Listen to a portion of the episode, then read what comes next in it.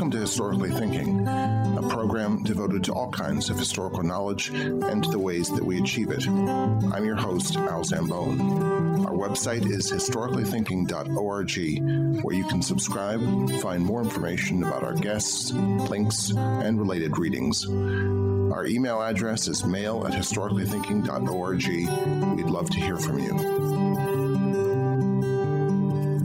Hello. By August of 1916, the combatants in the First World War had been locked in struggle for two years. While the German Empire had enjoyed astonishing and unexpected success on the Eastern Front, on the Western Front things were very different. The German plan to bleed the French army dry at Verdun had begun in February and had months of further futility and agony to drain. The Allied attempt to break the German lines along the River Somme had begun on July 1st, and would go on to November with increasingly marginal and catastrophic results. If ever there was a time for both sides to consider a peace settlement, the autumn of 1916 was it. As Philip Zelikow argues in his new book, The Road Less Traveled The Secret Battle to End the Great War, 1916 1917, the possibility of peace was much more substantial than has been generally realized in that autumn of 1916. The failure to achieve it would have consequences that are almost too many to be categorized, and provides us today with profound lessons. Philip Zelikow is White Burkett Miller Professor of History and J. Wilson Newman Professor of Governance at the University of Virginia, past director of the Miller Center at UVA. He was also executive director of the 9 11 Commission. Philip Zelikow, welcome to Historically Thinking. I'm glad to be with you. So, could you, for our, our, those of us who are not familiar with it, could you uh, please sketch out the uh, sort of catastrophic state of the First World War in the summer of 1916, uh, beyond the few sentences I, I, devoted to it, and and sort of the grave uh, crossing, the decision point this was for both the for the Allied powers on, on both sides? Sure. Um, so, autumn 1916 uh, August 1916, when the German Chancellor secretly made his move uh, for peace and asked President Wilson to mediate an end to the war. Um, by that time, the war had been going on for two years. Um, in those two years, already mil- uh, millions of people had died.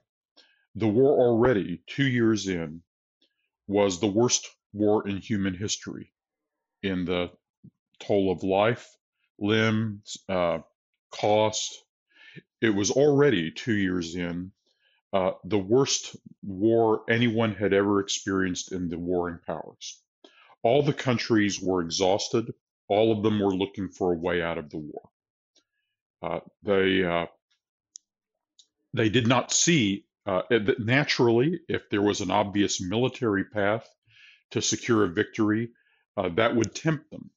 But uh, one reason why peace talks were interesting at this time was because none of the major warring powers saw a good military option to win the war anymore.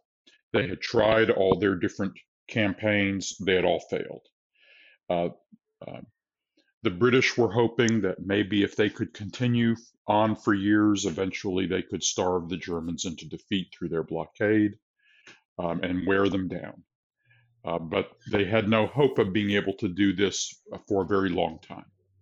The Germans, for their part, some of them uh, vigorously advocated for using expanded U boat warfare as a panacea to end the war and cut off Britain, but that they knew that would probably bring the United States into the war and therefore possibly prolong it, not end it. Uh, that option, therefore, seemed unappealing to the German chancellor and to others in the German government, including the Kaiser at that time. So they look around, they're exhausted, drained, they see no good military way out.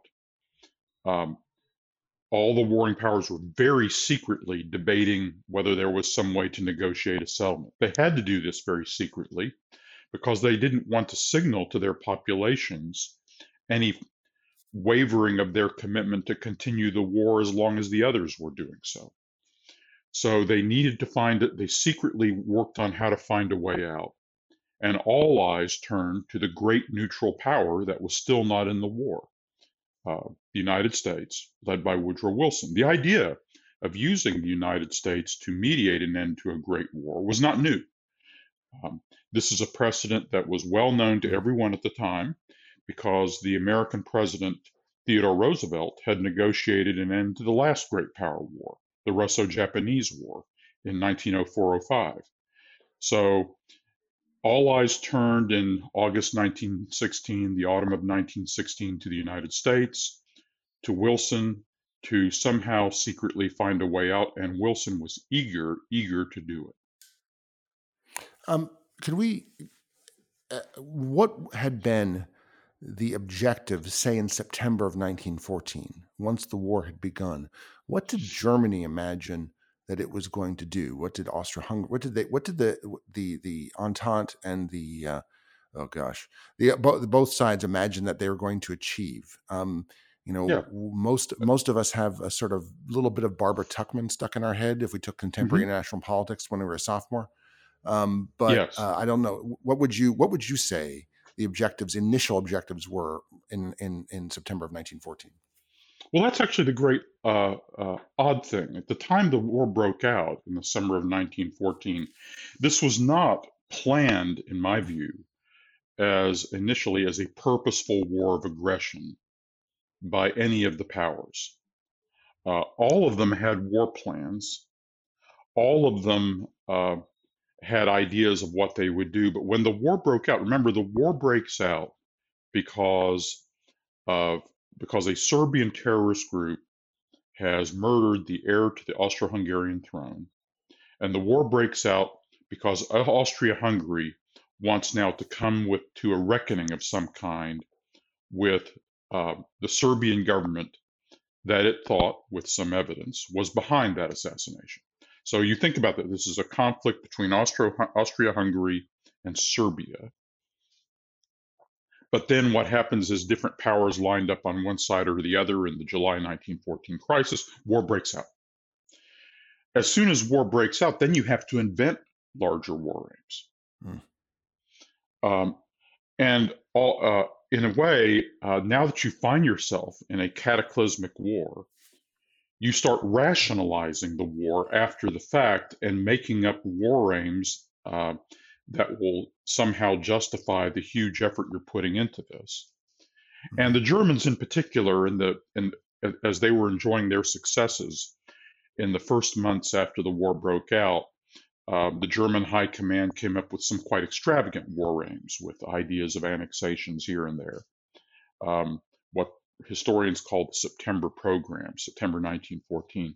But uh, by 19 uh, by 1915, as these hopes faded, the hopes of a quick victory, as they all faded, most of that subsides. Now, the bureaucrats and some colonels are still writing uh, their imaginary war aims. But this is now a war of the peoples. And for the pe- the peoples are not all sending off their young men in order to get some strip of territory um, here or there. The peoples are all sending off their young men because they believe they are all fighting in self defense, uh, with the possible exception of the Russian Empire. Uh, See that what's not well understood, especially in the English-speaking countries, is, for instance, that the Germans and the Austro-Hungarians believed actually they were fighting a war of self-defense.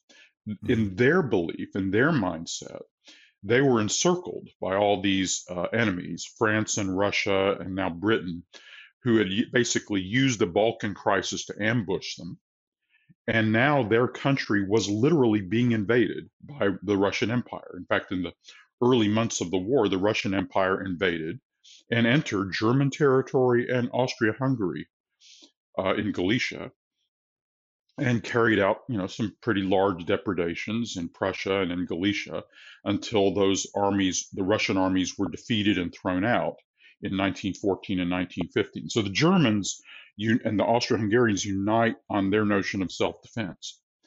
France too is united by a notion of self-defense, uh, which is entirely valid because as soon as the war started, the Germans tried to knock the French out and invaded Belgium to get at France. The invasion of Belgium, neutral Belgium, then had the British thinking that they needed to come in in a way of self defense because if the Germans conquered Belgium and moved to the Channel coast, if they conquered France, uh, Britain would be jeopardized.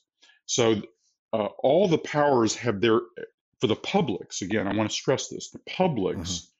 Think they are all involved in a war of self defense. And that's uh, the main reason why their commitment to the war holds together as long as it does. And, and, and that's actually is key to understand because it's the key to understand your, the theory of how it is you end the war. Mm-hmm. The theory that have how you end the war, which the German chancellor pers- uh, realized and actively pursued in the fall of 1916, is you explain you're going to explain to your public we negotiated a compromise under the war in which we successfully defended ourselves uh-huh. in which we preserve our country intact and uh, against the ambi- aggressive ambitions of our enemies. He believed that story would sell for most of the German public. And indeed, such a story would have sold for all of the warring publics, for most of them. Is this why then all these talks have to be secret? Because if you've got a um, a government, even in the case of Germany, which is based somewhat on um, um, sovereignty of the, of the populace, and the populace is believing that the government is acting for their self defense, and the government says, "I'm going to negotiate." Um, well, then you might wonder if your government is um, really interested in your defense. That seems to be a sort of a firing offense for a government. no, I, I, think that's that's less the issue. I think the issue hmm. was more uh, that it would look like you were uh, it, it would look like you were a, making a confession of weakness. Sure. If you were the first country to ask for peace, it would sound like you're the first. You're the you're the person in the fight who is the first to cry uncle. Mm-hmm. Which uh, signal, which embol- which would embolden the other side, embolden the other side. Yeah, say, yeah. aha, uh, they're cracking, they're giving up. Uh, if we'll just pursue this, we can get whatever we want. So if you're if you're looking for a compromise peace, you don't want to signal weakness. You want to signal that look, I'm perfectly ready to continue fighting on as long as needed, but we'd like you know, but if there's a way to end this, we'd like to end this. But that's in a way why um, why they they needed uh, somebody else to propose the peace talks. Huh. Neither one of them could it was very difficult for either side to propose peace in a way that would be trusted by the other. So they needed a third party to propose it, and then they could all accept that offer. They could all go to that peace conference. And then at the peace conference, they could. Uh, the outlines of a compromise peace were actually relatively clear to all the people who wanted a compromise peace, which was the, uh, I believe, a majority faction in all of the leading warring powers. And what were the what were the outlines of that before we get to talk about the various the factions and basically, and uh, yeah, the, the the basic contours would be more or less a return to the borders of nine, of, of 1914 um, with some adjustments. Um, for instance, Belgium would be restored. The Germans would, would withdraw from France. Uh, probably uh, the Russians would lose Poland and there would be some sort of independent Poland. Probably in compensation, uh, Russia would be granted some sort of rights through the Dardanelles Straits um, that would be guaranteed, that would give them an outlet to the Mediterranean. Uh, but the fundamental idea was uh, a compromise peace would go back to the borders of 1914 and then every all the leaders would tell the story to their publics that you see we were attacked and uh, we successfully defended ourselves against the enemy aggression. The enemy was punished for doing it. Uh, probably in that story, uh, the one con- the one major warring power that would have looked most like a loser would have been the Russian Empire, but no one would continue the war for their sake, and the Russian Empire itself was at this point um, tottering on the verge of, revolu- of, of implosion and revolution, which in fact materialized in March of 1917. So, uh, who you, you, mentioned the German chancellor? So let's start with the let's start with the Germans. Um, who's the German chancellor, and uh, what's his what's his goal? What are his interests? The German chancellor is a remarkable and and substantially overlooked figure now by historians. Um, his name is Theobald von Bethmann Hollweg. So if that seems like a mouthful, then just think of it as Bethmann. Uh, Bethmann was not an elected uh, politician. Um, he's a, a, tall, angular man, uh, um, short beard, graying. Um, he's a civil servant. He's appointed as the chancellor by the. Uh, he's both the chancellor of Prussia and the chancellor of the German Empire, appointed to that post by the Kaiser, who is also the king of Prussia, which is the largest uh, country in the federation that made up the German Empire. And uh, Bethmann serves at the pleasure of the Kaiser. He'd been in that job actually since 1909. He'd been in that job for a long time. Uh, he, it was his job to manage the German parliament and the factions in that parliament, the Reichstag. It was his job to manage the whole uh, political branch, civilian branch of the of the government, and he was personally responsible for the management of foreign affairs. He uh, uh he was never one of the great right wing annexationists in the German government. He had gone along with the decisions that led to war in July 1914, but he felt uh, a deep sense of personal guilt, a deep sense of national guilt for the negligence of, in the diplomacy that had led the war. As he put it to a friend in 1915, we all have our share of guilt for this war. Um, he said that he sometimes thought of nothing else. Um, his own son had already died in the war. Uh, his eldest son had died in the war in 1914. So it was a um, personal matter for him. It shadowed him. Uh, by 1915, uh, the German Navy and Army are calling for an expansion of the U boat war. They don't care if America comes in. Uh, Bethmann resists this and resists it successfully month in, month out, from really from the beginning, from spring of 1915 on until the early 1917 for more than a year. He successfully resists this military pressure. Um, he uh, obtains the dismissal of the well known head of the German Navy, Tirpitz. He obtains the dismissal of the head of the German army, von Falkenhayn, in 1916. Um, he brings in another army team from the east, a popular general named Hindenburg and his aide Ludendorff.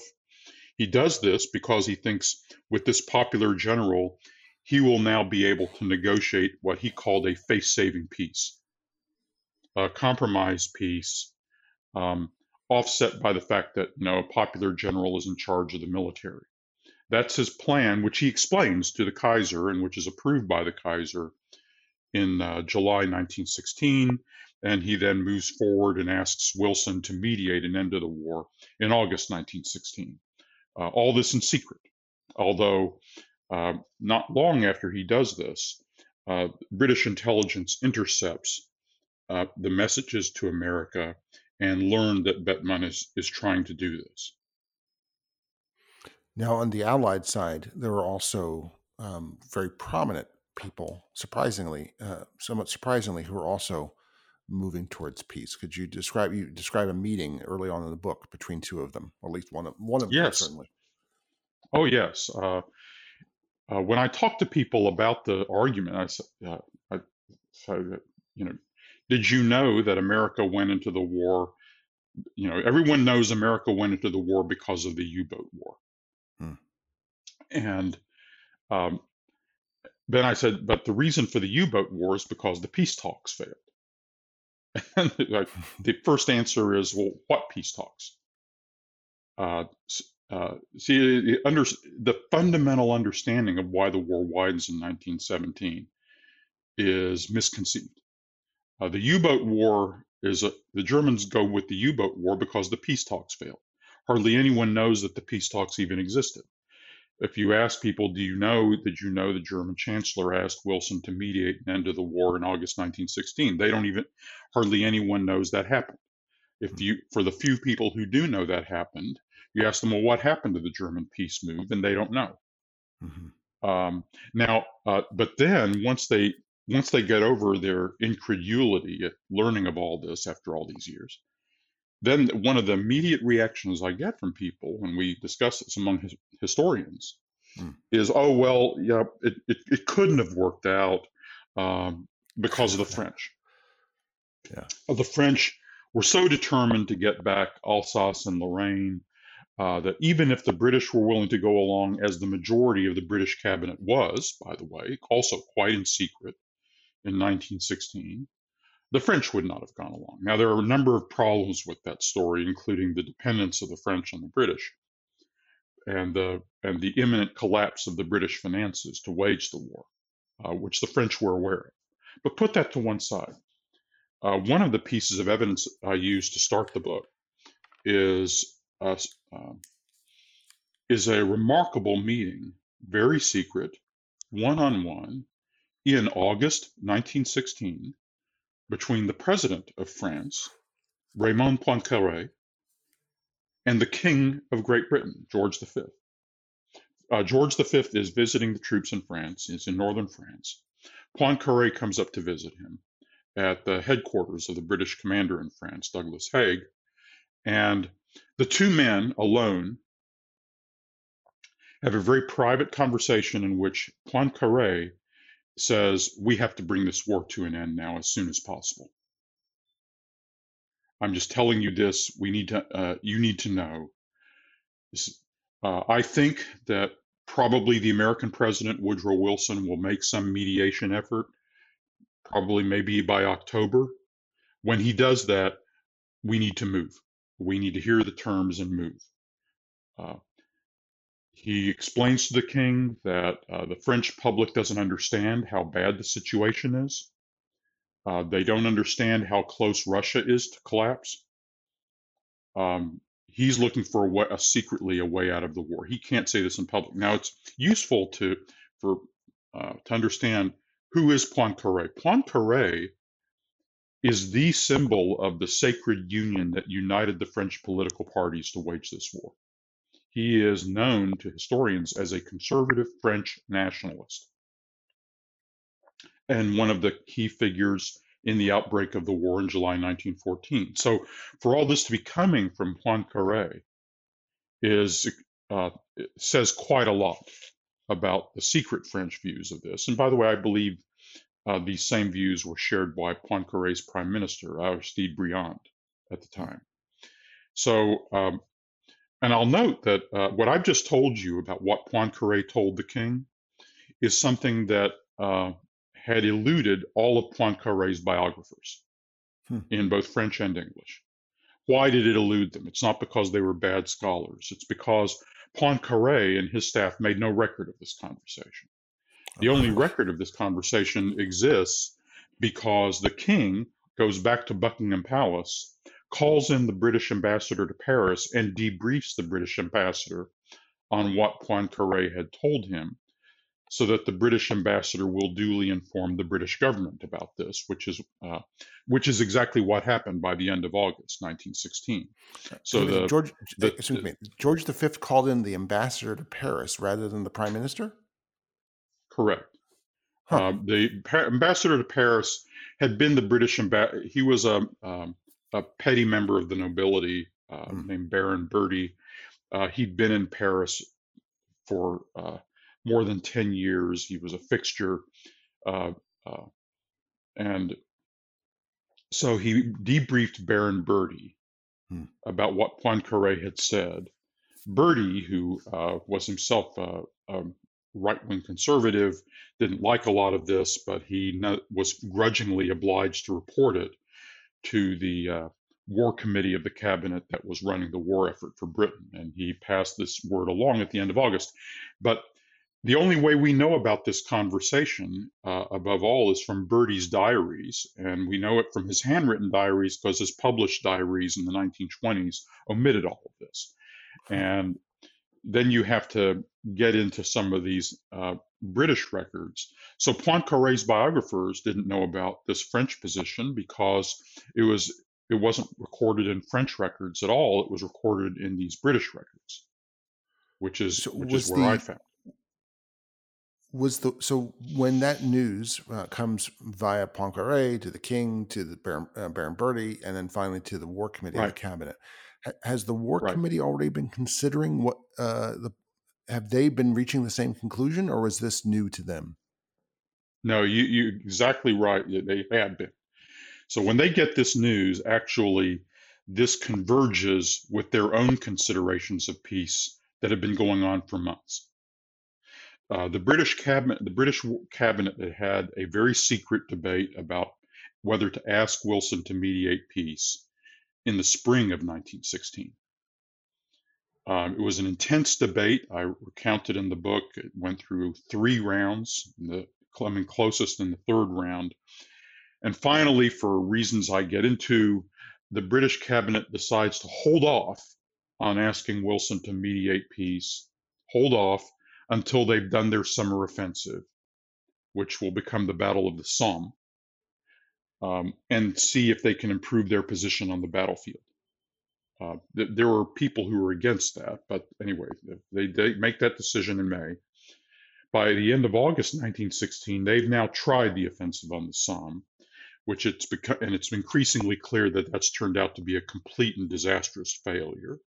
Winston Churchill, who's out of the government at this point, is already attacking it as a murderous failure.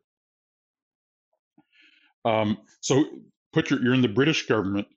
You had thought about asking Wilson to mediate peace back in the spring. You put that off until you saw how the Somme offensive did.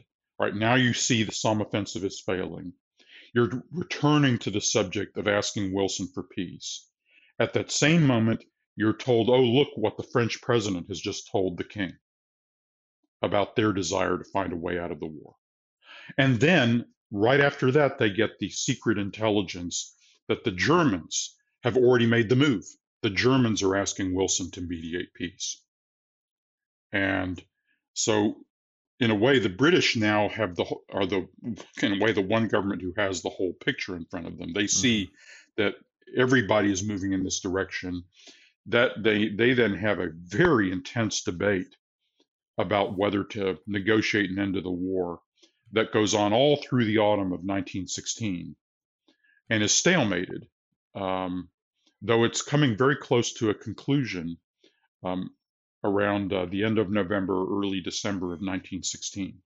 Um, and actually, the debate becomes becomes the catalyzing factor, very secretly, that causes the collapse of the British government, the fall of the Prime Minister Herbert Asquith, and the replacement of Asquith by David Lloyd George, who publicly declaims that he's going to fight to the finish. The British public does not know that uh, the crucial issue that had been driving the collapse of the British cabinet was this debate over whether to continue the war. They simply don't know that that debate is even happening. So, uh, before we get to the sort of some more details of that debate on both sides, um, you've said that uh, America, the United States, seemed to be the natural mediator.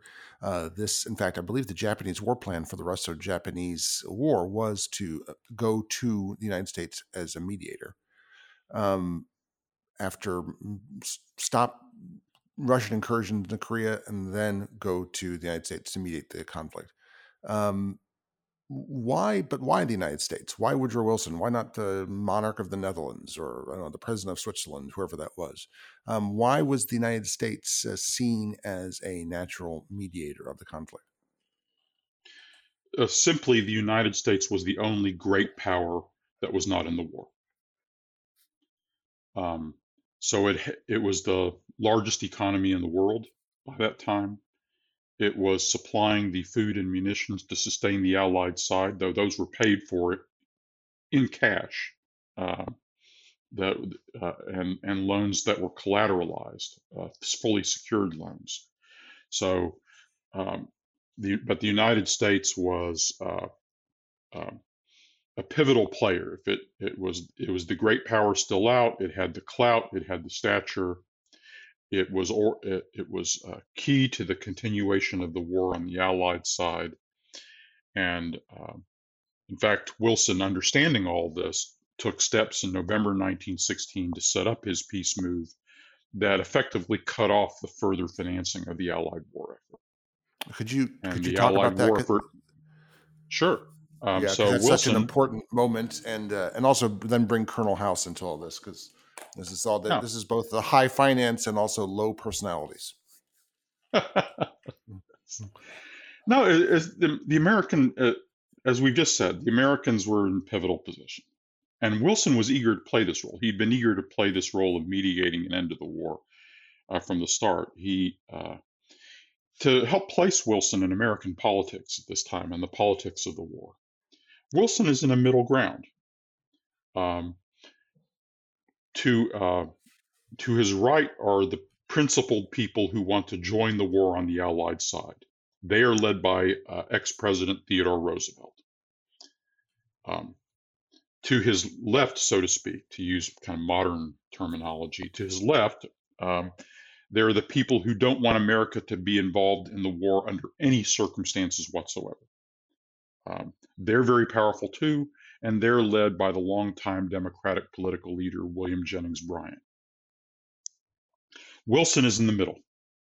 Wilson does not want to enter. Wilson wants America to stay out of the war, but he's not. He's not determined to stay out of the war under any circumstances. He has set a position where the Germans have to at least limit their submarine warfare to give ships warning before they're torpedoed and allow them. Uh, if it's an unarmed ship, if it's an unarmed ship, the German submarines are supposed to give the unarmed ship a chance to get its passengers into the lifeboats before they sink the ship. That's it. That's the that's the one guideline he had imposed that he had insisted on. The Germans have to respect some sort of rules. And by the way, in, in insisting on this, this was not an unusual position. This interest in international law and so on was universally held in in American politics and in a lot of world politics at the time. So, to come back then to Wilson's position, he's in the middle. And actually, that position in the middle is basically where the majority of the American people and the majority of the Congress are too. So, Wilson wants America to stay out of the war. He's, uh, in that respect, relatively realistic. He doesn't think America's interests are deeply engaged by the war. He doesn't really care whose fault the war is. He's not interested in these issues of fault. He's mostly just interested in bringing the war to an end with some sort of compromise peace in which neither side gets a decisive victory. Well, then, which happens to be the exact way you could get a compromise peace. So he's waiting eagerly for the British to ask him to mediate, which, as I said a minute ago, they almost did in the spring of 1916. And now, instead of the British asking him to mediate because they had held off, it's the Germans who secretly make the first big move and they ask him to mediate. And he's eager to do it, but he puts it off. He puts Hmm. off his move until after the presidential election, which is in November 1916, because he fears that if he makes the move before the election, it'll be seen as a political ploy and so, and so on. So he waits, and literally the first thing he does when he is reelected is to turn to this issue. He clears his desk. It's the first day back in the office. He clears his desk to work on this issue of launching the mediation. He relies for help, then he leans on advice from his confidential advisor, a private citizen, an expatriate Texan living in New York City, named Edward House who is a, uh, a curious figure uh, whose uh, distorted accounts of this whole period messed up the historiography of this for uh, generations um, because uh, he deliberately omitted a lot of key information that was later discovered in his diaries. And House uh, had been going along with Wilson and helping him but then House then um, doesn't want to do anything that he thinks will offend the British because he mistakenly believes that the British will heatedly oppose any move for peace. Hmm. He does not really understand the true situation in the British government. He's been he uh, he's been misinformed. He doesn't want to offend the British because the British respect for him is a key source of his identity and his status to himself. Wilson is eager to move. Wilson ends up frustrated that House isn't helping him. Wilson starts drafting the peace move himself, literally, uh, all by himself. And then he makes this move at the same time in November 1916 to use his strength over the Allied powers by cutting off further American financing to the war. Uh, and he does this. Uh, he he does this. He orchestrates it quite secretly through the Federal Reserve Board that gives a warning at the end of November 1916 that the United States will not issue, uh, no American bank should issue any loan to the British that is not secured by good collateral, physically deposited in New York. The British are running out of such collateral, which effectively amounts to gold bullion and easily negotiable securities. The British are just about exhausted in their supply of both that they can deposit in New York. And so the effect of the Federal Reserve Board action is to uh, basically cut off uh, all further American financing for the war effort as soon as the collateral supply runs out, which it will in, at the beginning of 1917. So with so the that, and that way, the sands of the hour. Yeah, yeah, that means that the British, the Allied will, the Allies will have to curtail their war effort one way or another in the spring of 1917, dramatically curtail their war effort. Mm-hmm. The the scale of the supplies that the British are buying, the Allies are buying from America, is greater than the size of the entire French war effort. Gosh, it's it's an extraordinary amount of stuff is going over. We really have no comprehension. Yeah. It's really hard to explain this to students sometimes. Just the number of horses and mules that are going over to Europe alone from the United States. Yeah. So the the British, uh, forty uh, percent of British spending on the war is being spent in America. Yeah. Yeah. Um, and so is, they can't, really, but it has to be spent with dollars. Yeah. And they are running out of the dollars.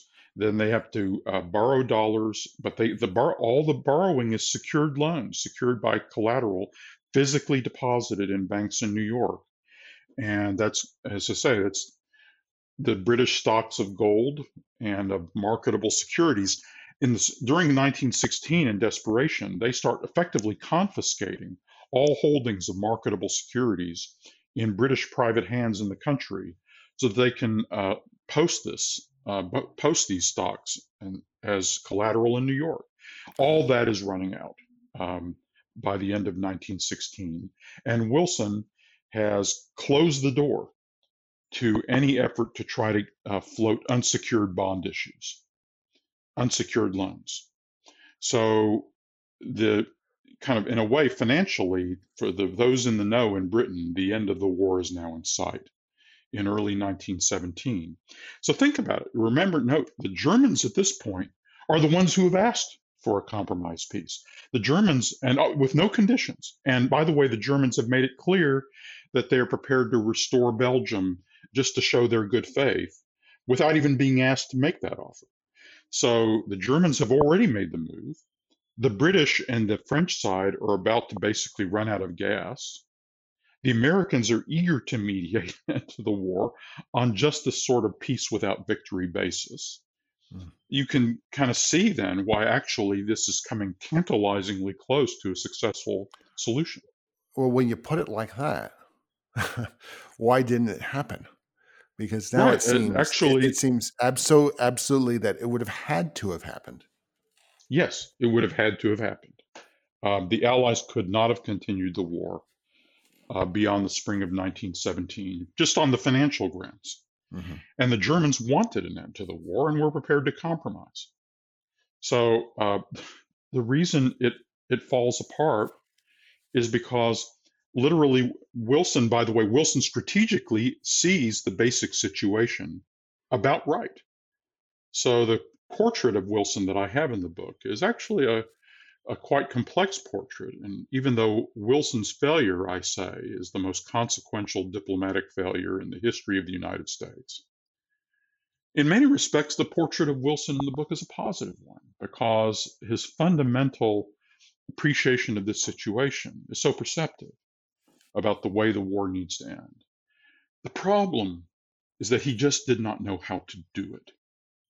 It's, you can be extremely competent in diagnosing a problem, and yet be utterly incompetent in knowing how to solve it. Um, you can you can diagnose a cancer, yet uh, not know how to conduct the surgery to remove it. And that's uh, that's Wilson in this case, operating virtually entirely alone, with no real professional advice from anyone in the American government. This is which is another story. This is American government at this stage in foreign affairs is really kind of incredibly small and just a handful of people. And Wilson hardly trusts any of them. And the one person he does sort of trust, House, is no good, is kind of really a dilettantish amateur.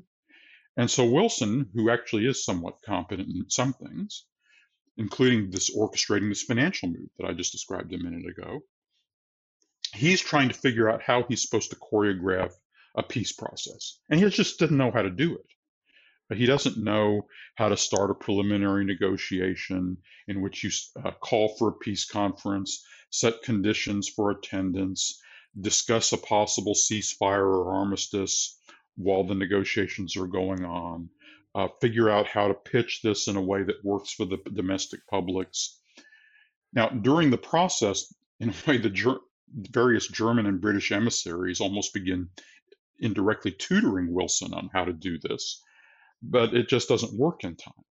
And this the story of why this fails is so surprising and strange that I, I it's you have you kind of have to read the book to yeah. to fully uh, appreciate just as you have just how strange this story is.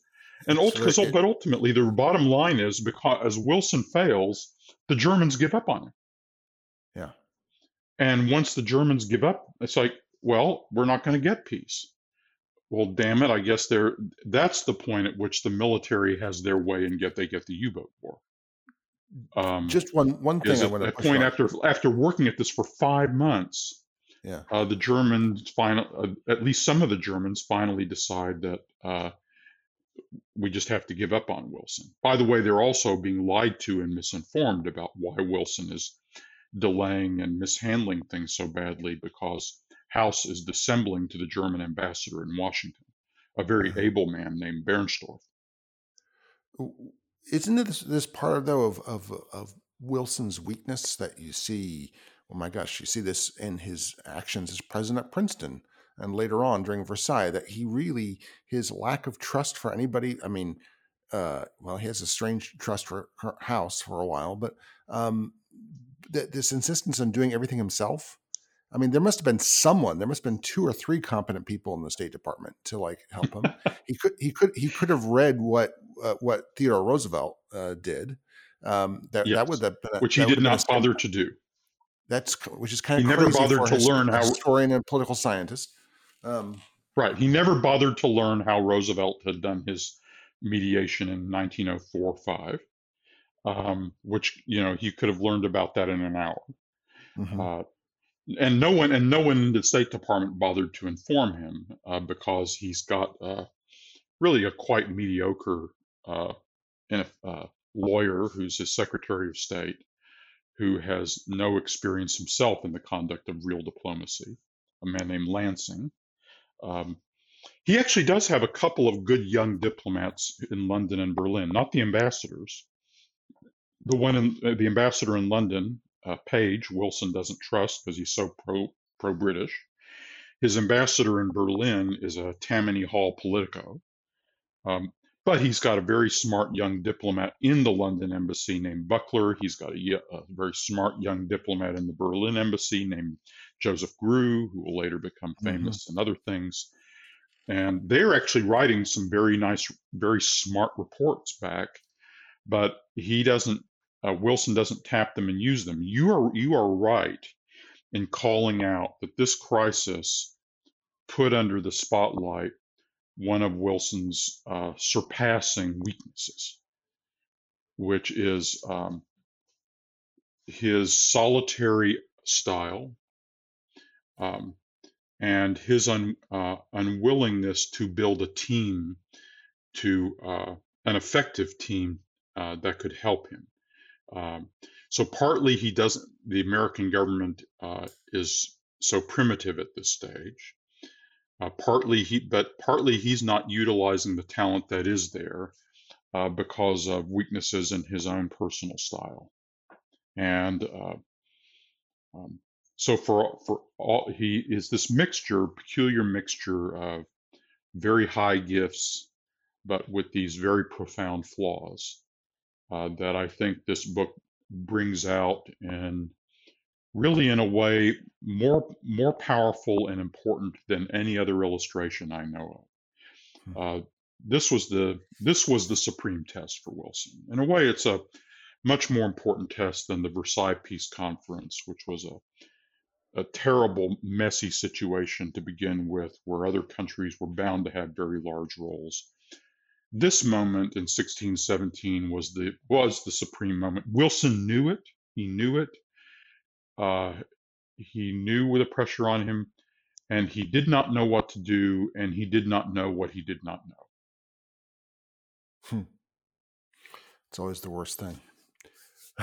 but the uh, um, that that's a the story. Even person. so, they, yes, even so, it, it it's so close. It's such a close call because Wilson is is right on the fundamental goals. He's stumbling his way there, um, he almost gets there, in fact. Uh, this is part of the tragedy of it, as the, the British are about to cave. The, uh, when the Germans finally give up on him and make their move, Wilson thinks that he's beginning to finally figure it out. Um, when the Germans make their move on the U boat war, Wilson thinks and says that he's absolutely stunned he thinks he's only a few weeks away from calling the peace conference. And that it's as if, and he actually confesses this to House, he's completely bewildered. He says, I feel like all of a sudden the world has shifted on its axis, and instead of rotating from east to west, is now rotating from west to east. And he can't get his, he says, I can't get my bearings. Uh, what's happened? He doesn't understand what has gone wrong in the peace process that's been going on for reasons that become clear when you go through this in the book. And uh, the, for the rest of his life, he never understood uh, just what had gone wrong, partly because he's undermined by others that he didn't in ways he did not know. Um, and and even more tragically, at the very last moment, he reacts to the German U-boat move and discards and throws aside a parallel effort Bethmann was making, even at that last hour, to give Wilson what he needed to pursue the peace talks. Oh, Bethmann, Wilson had asked Bethmann to confide Germany's likely peace terms, and Bethmann had actually co- complied with that request, which no one else had done, and gave him that information at the same time that the military sends its message about the U boat war. And Wilson is so angered by the U boat war move that he effectively simply ignores Bethmann's move to keep the peace talks going, even though Bethmann has promised him that, look, if you if you get the peace conference, we'll stop the U-boat war as soon as the peace conference begins. Hmm.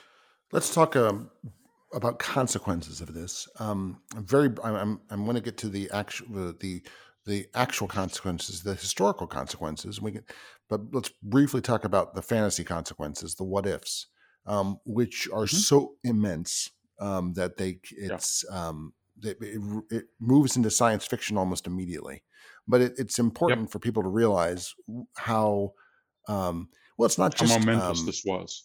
Yes, how momentous this was, how awful the next two years would be, and indeed, as Robert Gerwarth um, uh, points out in his book on, on the four years after World War One, as many people died in the wars that the continuation wars, which is what we should really call them, um, in the Russian Civil War, the war in Turkey, um, the list goes on. As many people died in those wars, uh, as many people were probably displaced in those wars as have been displaced in the First World War.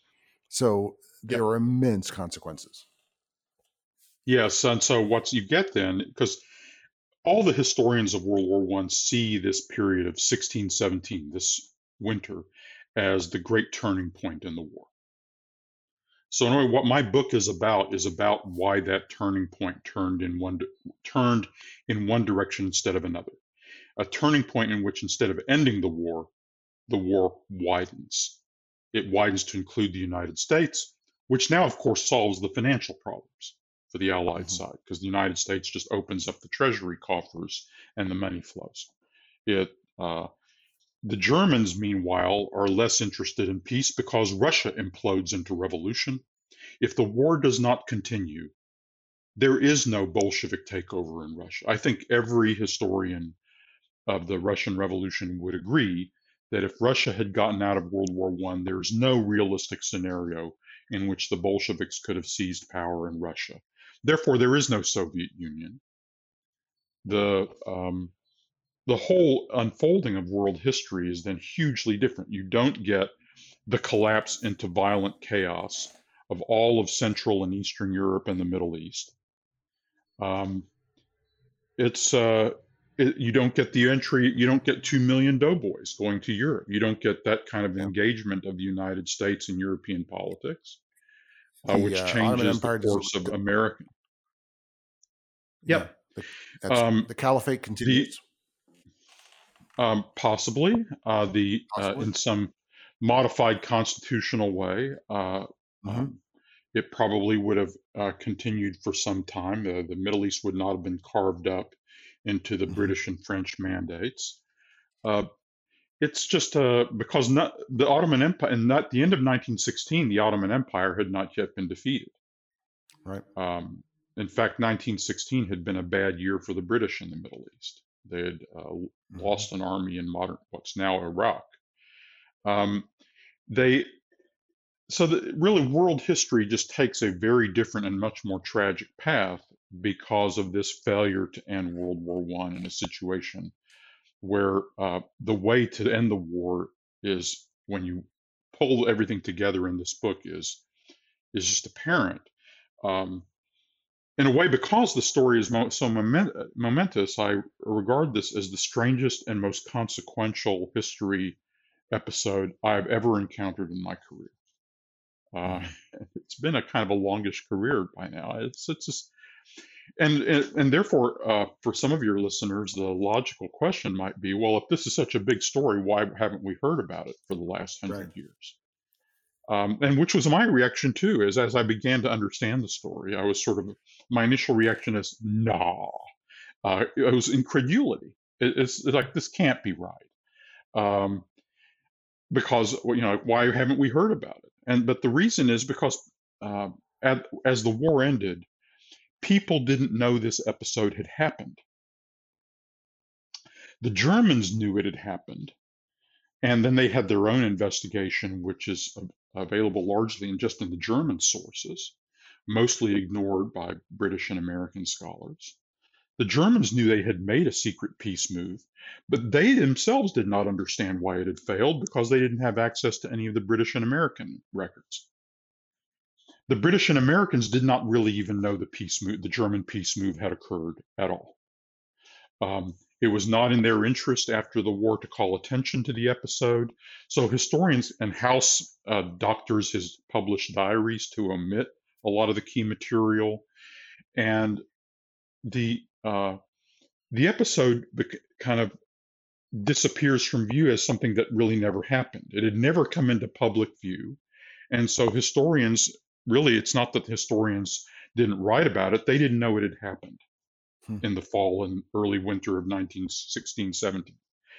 So, therefore, the it, you only begin to get historical understanding that this episode has occurred maybe starts coming out oh 40 50 years after the war as more evidence begins to leach out and a few historians begin to start piecing together some of it but then you you there are only two or three people who are reading across the sources to understand what happened.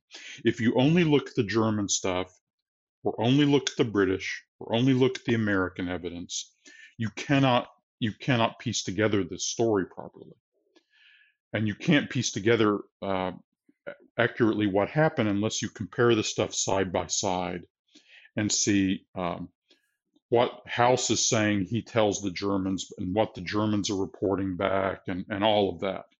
So you have to read across these different archives to really be able to assemble all the puzzle pieces so that the picture suddenly and startlingly emerges to you. Um, I'm not the only person who's beginning to see pieces of this. Uh, there's a, a, couple of very good scholars working in England. Uh, one, Holger Afflerbach, who's been doing very good work on the German side. Another named Dan Larsen at Cambridge, who has an excellent book coming out later this year called Plotting for Peace that hits this very hard from the British side. So um, I, it, I don't want my position is not as eccentric as it may seem. Uh, others are seeing their pieces of this too, but I think mine is the only book that steps back and sees the whole elephant. Uh-huh. Uh, let me uh, uh, before we close, let me ask you a, a question about genre uh, or dis- or subdiscipline. Um, a hundred years ago, a lot of history books were a, a lot like this book. They were about uh, diplomatic history. It was a substantial uh, uh, percentage of, of output. Um, it's now very far from being a substantial piece of output or piece of the pie. Um, military historians complain about how they're marginalized. Diplomatic historians, you know, at the other end of the bar, probably just ask for another drink, and you know they, they're more, even more marginalized. Um, you know, there are a lot of good reasons uh, for that marginalization. a lot of great history has been written, and all sorts of different things have been explored. Uh, but uh, what um, what's been lost by a diplomatic history being less important, and is that for historians or for readers or for practitioners? I mean, you've been a practicing diplomat for most of your life. Um, what has been lost for um, diplomats by the loss of diplomatic history? Well, it's, it's interesting that you should make that observation. Uh, I just got a very nice review uh, of the book in the Times Literary Supplement, the TLS, uh, that's written by an, another well known historian named Niall Ferguson. And uh, the uh, second paragraph in Ferguson's review begins this way with these words The Road Less Traveled is not a fashionable work. It is a masterpiece of diplomatic history, a subfield now largely extinct at American universities. It is also a page turning narrative, et cetera, et cetera. And then he goes on to say some very nice things. I, I will but confess I, to having I, read that review. Yeah. So as, so, as part of um, my homework. so, but he he made the same point that you've made that this is this field has been neglected, and here and I, I my now I'm a former diplomat myself, and mm. uh, the term diplomatic history is one of these phrases that just I think just turns people off. I think yeah diplomatic history it just conjures an image of oh i'm reading about notes being passed back and forth, uh, and the intricacies of uh, arcane negotiations. And it just sounds boring, Frank. It just sounds boring. No, I mean, um, I and, have to say it does. And, I hear the thing, and I hear I hear people talk. It's going to. I'm about to write what I hear diplomatic history, and I hear I'm about to write a book about people talking in a room. And I, right, and instead, I uh, the, immediately want to go sleep. Yes, but what then make what I think makes this book. Uh, I mean, Niall was very kind to say he certainly had no. He found the book fascinating to read, and you've read it, so you can judge for yourself. Mm-hmm. I agree. But what makes the book it's, interesting, in a way, you you put people off if you tell them it's about diplomatic history. If you just if you tell them it's about how people tried to end the one of the greatest wars in human history and almost did it, ah, well, they might be interested in that. But really, what diplomacy is is diplomacy is just about how do I solve problems peacefully. If you think it's just a way of solving problems. And if you're interested in how to solve certain kinds of problems, uh, including uh, like how do if I wanted to bring this awful war to an end, here I've like I've got one of the most colossal, tragic problems in all of human history. Mm-hmm. And my question is okay, well, is there any way out? Is there any way to end this? Well, that's a problem. If I told you that that problem was inside of solution, you might be interested in how to try to go about solving that problem. And then you, and well, that, that's worth studying. That's an, and if you think about it as a puzzle, how do we, how, if we're really close and this is actually doable, how can we do it? That how to solve the problem is a really, I think, can really interest people. Mm-hmm. People are interested in how to solve big problems. They're interested in kind of like how to do things. And if you put it that way, it's like, well, there are really there are two ways to solve these sorts of problems. One is by blowing things up and killing people, which is you can call military history, which is people are happy to read because it's exciting. And they said, well, let's suppose we want to try to solve these giant problems without blowing things up and killing people. Um, but if I tell them, well, that's diplomatic history, like, oh, that's got, that's not nearly as exciting. I don't want to read that. Um, but actually, the the course of trying to solve this problem can be pretty exciting because um, it's gripping how close they get. It's gripping the kind of what the, the personality issues drive this story. This is not a story in which they don't solve the problem because they disagree about one or another issue. That's this is not because they had some sort of irreconcilable position about oh Belgium, and therefore they couldn't solve it. This is this was not an issue-driven failure. This is a failure driven by um, personalities and the way they mesh and their uh, their tortuous inability to see the right solution. It's it's deflected by the personal political ambitions of the British Prime Minister David Lloyd George and the way he's trying to manipulate the situation for his political advantage and to gain supreme power. It's uh, it's deflected in part by the dissembling connivances, vanity, and foolishness of Edward House, by the pe- peculiar makeup and strengths and weaknesses of Woodrow Wilson. If you think about it in those terms, uh, this the story is as gripping a drama as uh, any military story could be, and in fact, uh, um, I think quite a lot more interesting because it turns so much more on humans and less on machines.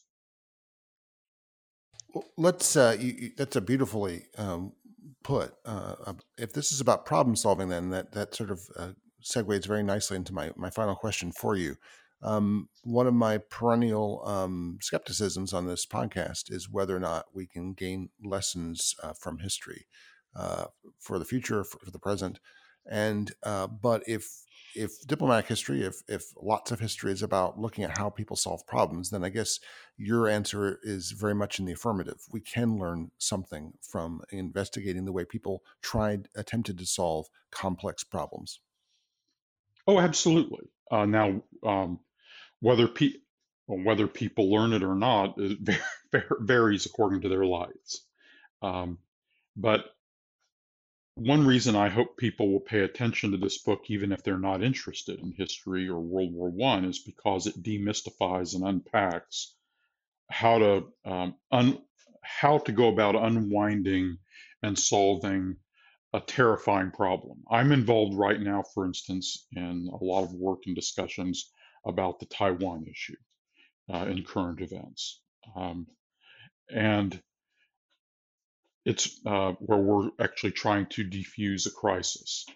And in general, people want to defuse a crisis. They don't want a war.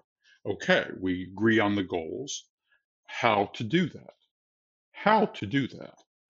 And that's, um, I think most people, That well, I guess we need to talk about stuff somehow. But to demystify that and show how it can be done and learn that it's possible, even in a situation as bad as World War One was at the midpoint, uh, I I think that that can shed a lot of light on possible on on possibilities for problem solving to those people who are interested in learning how to solve such problems. Well, my guest today has been Philip Zelikow. He's author of The Road Less Traveled The Secret Battle to End the Great War, 1916 1917. Philip Zelikow, thank you so much for being part of Historically Thinking. Oh, it's, it's my pleasure. Thank you. For more historical thinking, go to our Facebook page where you can comment on today's program and suggest ideas for programs to come. Please subscribe to us on Apple iTunes. And if you like what you've heard, please, please leave a review so that others can find us. Our program's editor is John Rudat. I'm your host, Al Zambone. Talk to you next week.